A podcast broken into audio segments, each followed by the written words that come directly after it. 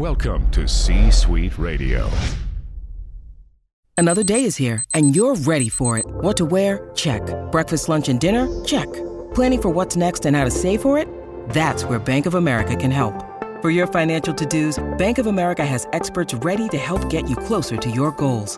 Get started at one of our local financial centers or 24-7 in our mobile banking app.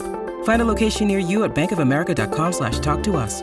What would you like the power to do? Mobile banking requires downloading the app and is only available for select devices. Message and data rates may apply. Bank of America and a member FDIC. It's time for another edition of The Brett Allen Show. It's go time, you and me. Join us weekly for the latest pop culture interviews from your favorite TV shows, movies, comedians, and so much more. I'm not gonna lie to you, it felt good. Plus, you never know who will drop by. What happened here was a miracle. Now, here is your host, I said throw down, boy. Welcome to the tonight's main event. Brett Allen.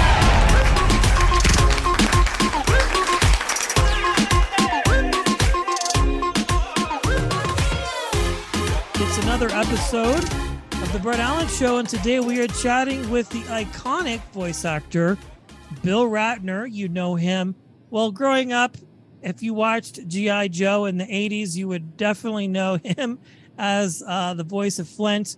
Uh, but also, he has many, many other credits to his name: Mass Effect, uh, Grand Theft Auto, Final Fantasy. Uh, I mean, he's showing us his shirt there. I mean, just so many different things. Thank you for your time today, Bill. It's a pleasure to chat with you. You bet, Brad. Good to be on your show. Well, this is very exciting because we have a lot to talk about. Now, I understand, um, I don't know how far along you are with this, but uh, I mean, you do a lot of things. You're you do poetry, uh, you do voice acting, uh, but also you have an upcoming memoir which will delve into the many facets of your life and career. I know the release date is to be announced, but what can you tell us about it and what can the fans expect? Because I'm sure a lot of your fans would really are, are just excited about what's coming down the pike. Well, i i- it's funny, Brett. I, I actually got approached by an outfit called FreezeRayPoetry.com. That's FreezeRayPoetry.com. That uh, was putting out an anthology of uh, poems and flash fiction dealing with the Marvel universe. Okay. And I thought, okay, well, what does that have to do with GI Joe? Uh, because uh, uh, they contacted me, uh, you know, because of my connection with GI Joe as Flint, and um, I was reminded that um, the uh, GI Joe comic books were commissioned by Hasbro uh, to be done by Marvel. And this was in advance of Transformers and GI Joe coming out, coming out in syndication on TV. And at the time, um, the FCC did not allow uh, television commercials for action figures that were in the actual show in which the spot would be aired. So, in other words, on Barbie's uh, Saturday afternoon show, you couldn't advertise a Barbie doll in a commercial. Or you couldn't advertise Flint or Lady Jaye or Cobra Commander in, in um, G.I. Joe. Um, President Reagan at the time, who was pro business and didn't care so much about regulations, said, Oh, this is ridiculous. We got to change this. Um, but the way around it for Hasbro was to go to Marvel and say, Listen, uh, you've got to make some comic books that look exactly like our animation for the new series, G.I. Joe, All American Hero. And so Marvel came out with this this really gorgeous array, uh, illustrated by the great, uh, legendary, still living Larry Hama. Uh, beautiful comic books that are collector's editions that all Joe fans probably own uh, some of, and um, so that was that was the connection. And uh, I wrote a piece, kind of a silly poem, flash fiction piece about standing in line and auditioning for GI Joe uh, back in 1983 at the Wally Burr Studios in Studio City, California. And um, it was really fun to write about it. It brought back memories, and um, I really never thought of myself as a writer. I thought of myself as a voice actor. And so I started uh, writing. I started writing short pieces for The Moth and The Moth Radio Hour and shows like that, and uh, went on stage live for a number of years doing these short pieces.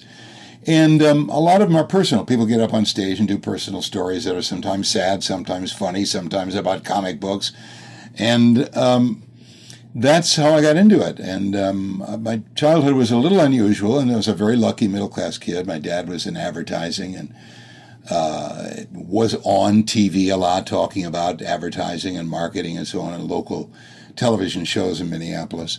But um, died when I was 13, in the same year that my brother died, and my mother had died when I was young. And so people said, "Hey, you're a writer. You got a story to tell." And so, uh, and I started getting pieces published about that as well as about the Marvel Universe. So that's what's coming up, called Announcing the Apocalypse by Bill Ratner. In the meantime, at every fine bookstore, it's the fear of fish. Brent, yes. This is me when I was six years old, sucking my thumb, which was I was very good at at age six. Um, these days, I'm more into Cuban cigars and um, I like that. This is these are actual. Uh, I think the GI poem, GI Joe poem, is in one of these, but it got a cut. These are both from Southern publishers. One, uh, Finishing Line Press in Georgetown, Kentucky, and the other, Alien Buddha Press in Spartanburg, South Carolina. The poetry and flash fiction press world is interesting. These small, family-owned publishing companies that uh, usually say no, sometimes say yes, and uh, Anyway, that's that's a long-winded answer to your question, Brent. That's okay. Now, those two books I find very fascinating. Um, if I or our listeners wanted to get a copy um, outside of, like, say, a Comic Con where we might meet you, where can we get one, or where could I get one? you can actually you can actually go on the publisher's sites, or easier, of course, is is uh, Mr. Bezos's Mamazon um, to to order, uh, you can either put in my name, Bill Ratner, Amazon.com, or Fear of Fish and Bill Ratner, and it'll come up and you can order it through Amazon, or you can order it through B. Dalton. Um, and same with To Decorate a Casket, um, which is uh, funny poems and serious poems and uh, uh, but we're not talking about rhyming poems and old fashioned stuff that you hated when you were in sixth grade.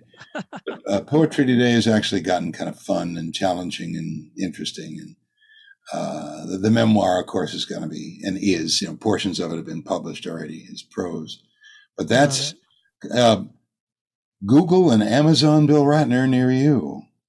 I love it. Yeah. I remember being in grade school and Shel Silverstein was kind of like, the hot thing at the time. Yeah.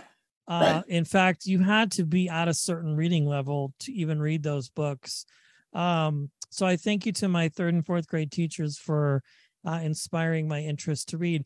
I, this is very interesting. I want to circle back a little bit because you said something interesting that got my attention, and I just want to make sure I heard you and clarified. So GI Joe at one point was owned by Marvel, or no, Marvel. No, okay, it was always a Hasbro. Okay. Um, uh, franchise, and it was very, very successful with the 11 and a half inch character GI Joe. GI Joe originally was a World War II figure. Yes. Uh, uh, drawn by comic book artists and by editorial artists in the newspapers during and after World War II. And um, Hasbro came up with the uh, the the action figure, uh, the answer to Mattel's Barbie, since Barbie was making Mattel a multi-billion dollar uh, corporation. That's uh, and Hasbro did toys and so on. And they came up with GI Joe, um, and um, and and he did well until the Vietnam War in the seventies had worn on for way too many years, and Americans who were buying toys for their kids got tired of buying GI Joe, and uh, George Lucas came out with Star Wars uh, right around eh, 76, 77. Right. And uh, not 11 and a half inch action figures, but three inch action figures, three and a half inches, made in China, cheap, where the arms moved and the head, the head turned, and that was about it. And um, so Hasbro said, we're, we're losing money. Our stock is in the toilet. Uh, it's the 80s now. George Lucas is a billionaire what do we do? And somebody in the uh, merchandising department says, uh, let's do what Lucas did. Shrink him down. Don't sell the big GI Joe and, and, uh, clone him. Make the Joe team. Well, how do we sell the Joe team? Nobody cares about GI Joe anymore. And so they created the six episode um, miniseries with Flint and Lady Jaye and Duke and Scarlett and Cobra Commander and Destro, etc. Wow. Um, and they then they said, well, we have to let the public know in a way that's reasonably priced. We're not going to be running Class A commercials on CBS and NBC. um, so Hasbro executives went to Marvel and said, You guys make comic books. Would you be willing to make a limited series of G.I. Joe comic books? Wow. Joe Team comic books. And again, this is the early 80s. And Marvel said, Yeah, we can make some money off it. And, uh, you why don't you subsidize it? And, and uh, maybe you can pay for a run of them, uh, Mr. and Mrs. Hasbro. And um, so that's what was done. And again, the great, the great comic book illustrator, Larry Hama, uh, illustrated those those uh, initial GI Joe comic books. There were GI Joe comic books in the uh, early '70s, '60s, and I think even back in the '50s um, when when uh, American troops were fighting in Korea. And at the time, that GI Joe was this angry-looking guy with a you know six-day growth of beard and a big square jaw, like Dick Tracy, who I, I, I love to shoot out his gun. And, um, but uh, this is the Joe team, which included women and included, uh, you know, figures from all over the world and, uh, you know, different, different uh, ethnicities, etc. And, um, so the, with the lead of the Marvel comic books, um, and then television commercials advertising not G.I. Joe the show, but G.I. Joe the comic book which looked exactly like the show. Wow. So it was a brilliant marketing ploy uh, on the part of Hasbro with the aid of Marvel's comic books. Same illustrations. Oh, oh, Daddy, that comic book looks just like the television show for the for the G, new GI Joe. Um, I don't know how Transformers handled it. I wasn't as involved. I played just in one episode of Transformers as Flint's father yeah, uh, I remember that when they did the crossover. Yeah, yeah. Interesting. Wow, this is all fascinating. Um, and now we know, and knowing is half the battle, right? Yes, uh, now you know, and knowing is half the battle. Interesting. So this world of GI Joe, I mean, you've done many projects, past and current. Um, I know Robot Chicken has used you uh, dozens of times, which I think is just cool. Um, I have talked with the Robot Chicken team on other projects they've done. Crossing Swords. I don't know if you saw it on Hulu. The little uh, block figure people. It's basically an adult version of. Was was that a Seth Green production? Yeah, it was. Yeah, John Harvatine and all those guys. Um, but anyway, we talked a little bit about that, just kind of the worlds crossing and stuff. But GI Joe has this whole thing has stood the test of time. Um, there's been live action films, all of that. But I'm curious, how did I, I know as a voice actor you audition and there are all these different things, but how did this role come about for you voicing Flint, you know, and sort of where were you at in the trajectory of your career when this came out? And was this it's kind of a two-pronged question, but was this really like kind of the biggest thing you had done at the time or you had done many other things and this was just sort of something that was pretty front facing. Well, you know, Brett, apropos of what we were just talking about, which was, you know, the brilliant and very complex and very expensive launch of, of G.I. Joe, All American Hero, the TV show. And really pretty much at the same time as Transformers as well. So parallel universes in terms of marketing. Um, no, they'd kept it very secret. So none of us as voice actors or any of the agents uh, knew what was going on at Hasbro. Okay. And all of a sudden, the agents get a call for every old television character actor from the 50s and 60s come and audition for literally come and audition for voices on GI Joe and Transformers. Every voice actor in town. Uh, I showed up in Studio City uh, near Universal at a little recording studio named Wally Burr Recording uh, on uh, Ventura Boulevard. And there were over a hundred people lined up on a nice, warm Southern California day uh, with with single sheets of black and white Xeroxes of roughly drawn characters from the new this brand new Joe team. And we're sort of looking at each other going, with Joe team, I remember G.I. Joe. I was a little too old to own one, but my nephew had one. But what's the Joe team? And in front of me was Mary McDonald Lewis going, Yo, Joe, Yo, Joe. I said, What are you doing? Well, I'm Lady Jaye. I'm supposed to scream Yo, Joe. And um, so we, we uh, you know, looked at our lines, and I, I, I happened to be uh, given the, the page for Flint they may have listened. They may the the uh, the showrunners and the and the writers of the show, um, GI Joe may have listened to voice demos and picked certain individuals, but you know they auditioned literally hundreds of us, which is very unusual um, you know, you've heard of that, you know, which we looked for this child for for two years and finally found. I know it's like we spent five years right, looking right, right. to cast the lead of this independent film. It's like wow. Yeah, and for, for this they spent one day, one day, but it was a long day. Yeah, and um, so when you know when our when my turn was called, I climbed up the wooden stairs and into the little dark, moody lit uh, voiceover booth. And on the other side of the glass was you know, a dozen people, executives, marketing executives from Hasbro, and uh, Wally Burr, the director, uh, who owned the studio and had been hired by by Hasbro to do these auditions. Sunbow Productions, which did the actual physical production of the show. And um, so Wally goes, "All right, give me a level." All right, Lady Jaye, you better get your battle gear on. All right, good, good. Make it a little louder. Uh, he's, uh, you can see from the picture, he's got big pectorals. He's got a, you know, black beret, uh, special forces. Name's Flint. All right, take one, go.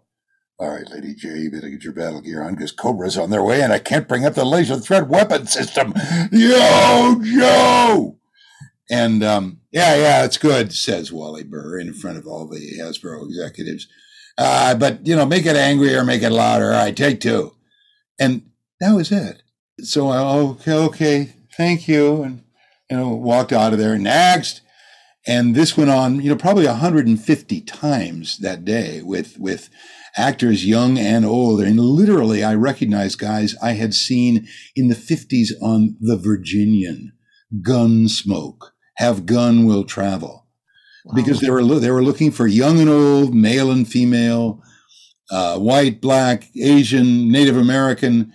Uh, they were looking for every kind of actor in Hollywood to play characters in G.I. Joe, hoping that the six episode miniseries would sell and then they could produce a series.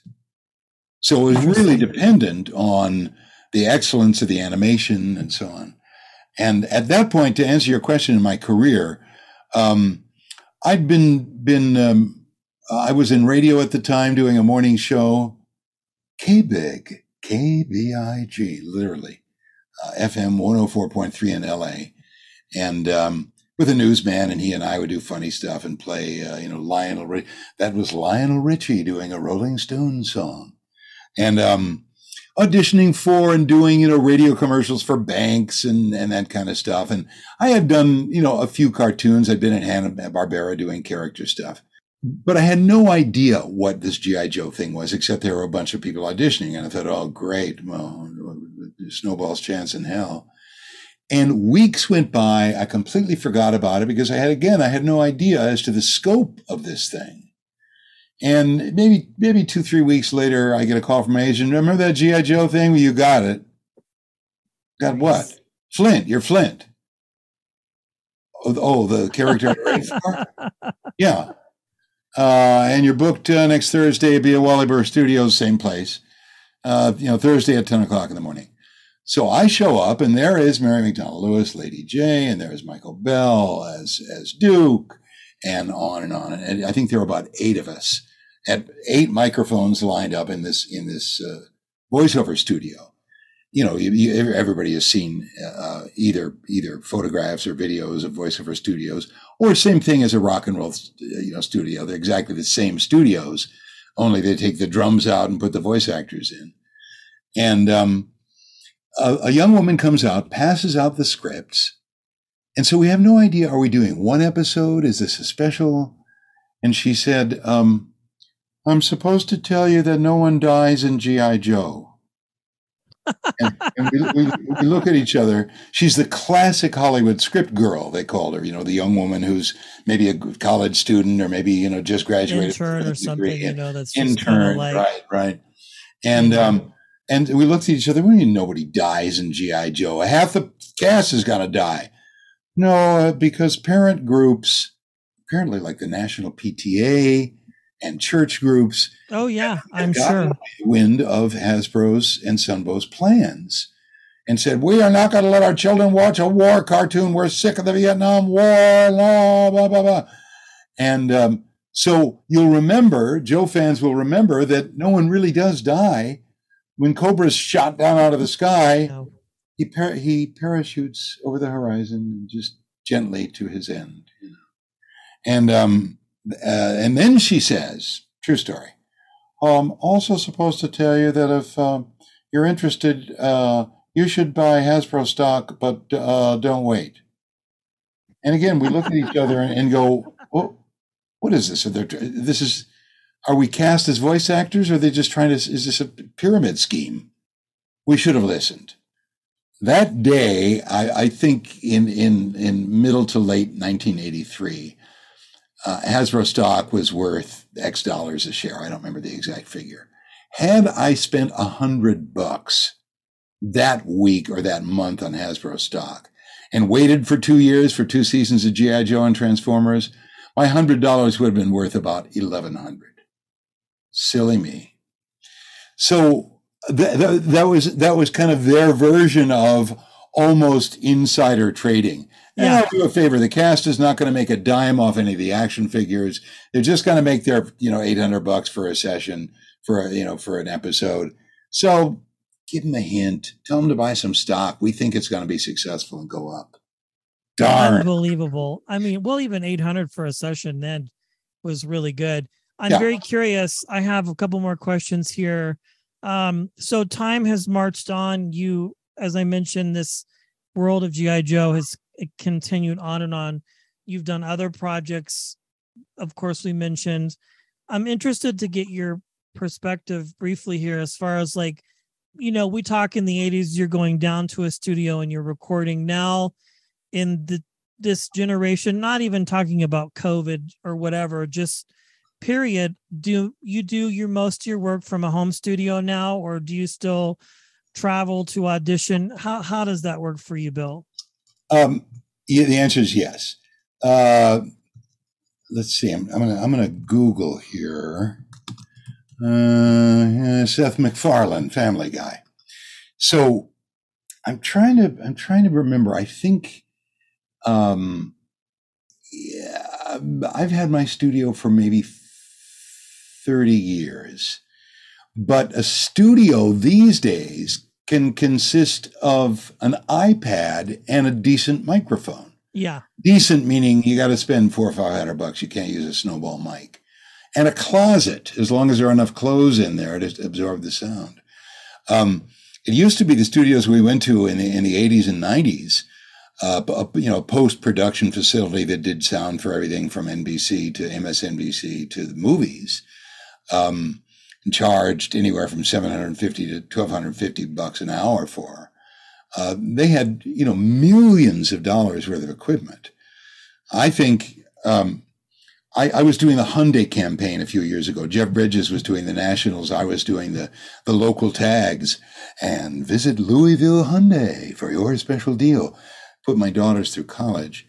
And, but I had, I was doing a, a, I was studying in college just purely for the heck of it. I was taking an MFA in creative writing, a low residency at University of California, uh, Palm Desert. And wow. 10 days every six months, I had to go to the desert, stay in a glorified motel and go to class.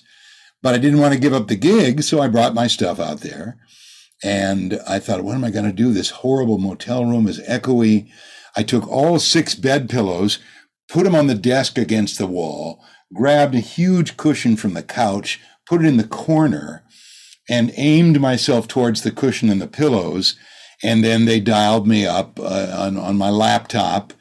And the mixer uh, from the recording studio in Orange County, California, uh, for Hyundai was a pro. He'd worked with me for a couple of years and and said, "Hey, raise the level just a little bit. Don't give me any EQ. I'll do it here." So he knew what he was doing. He had a good pair of ears. And he said to me as I'm sitting nervously this first day of, of, uh, my stay in this glorified motel room, Are you in a different studio? He asks. Uh, yeah, yeah, I'm in a different studio. I didn't say I'm really sorry. I'm in a crappy motel room. And he goes, Oh, good. Uh, yeah, okay. Uh, sounds good. And I went, Oh. And then he said, It's funny. It actually sounds uh, better than your normal studio. Wow. And I went, Wait a minute. I've invested thousands, not tens of thousands, but thousands of dollars, you know, an, an $800 phone patch amp and a, and a beautiful $1,200 microphone preamp and, and, and, you know, a, a $4,000 ISDN box and, you know, and on and on and on. And, you know, the booth itself cost a couple grand. Um, certainly not millions. I thought all that, all the effort, all the sweat equity, and I sound better in a cheap motel room. It's, it's the pillows and the co- and the couch cushion. So, wow. Um, this is a, again a long-winded answer to your question. About, no, I I uh, love it. I mean, I have this microphone here and the Selectra Voice, you know, which is broadcast quality mic, and Yeah. I mean, you can just do anything from home these days. Well, this is just absolutely fascinating.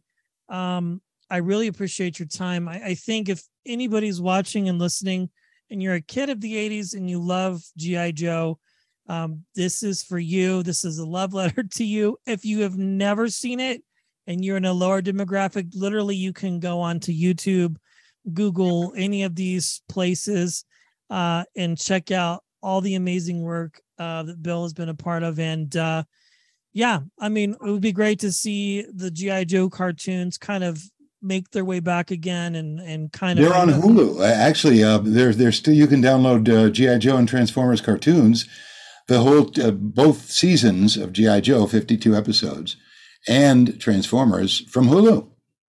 there you have it. Well, Bill Ratner, thank you so much for your time. I appreciate it. It's been quite the pleasure chatting with you. Great, Brett. The Brett Allen Show, ladies and gentlemen, on a streaming device near you. Thanks for listening and being a part of today's conversation. Thank you. If you enjoyed today's episode, please consider sharing it with a friend. It's absolutely free. A major proportions. The views and opinions of our guests do not necessarily reflect those of the host. And remember, we care.